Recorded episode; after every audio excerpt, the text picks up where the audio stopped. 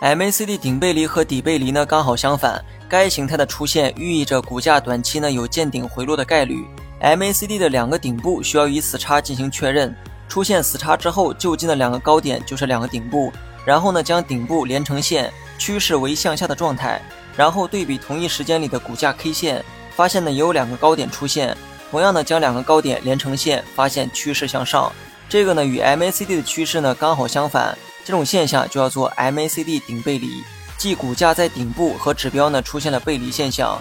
当 MACD 第二个顶部出现死叉的时候，就是该形态的最终完成。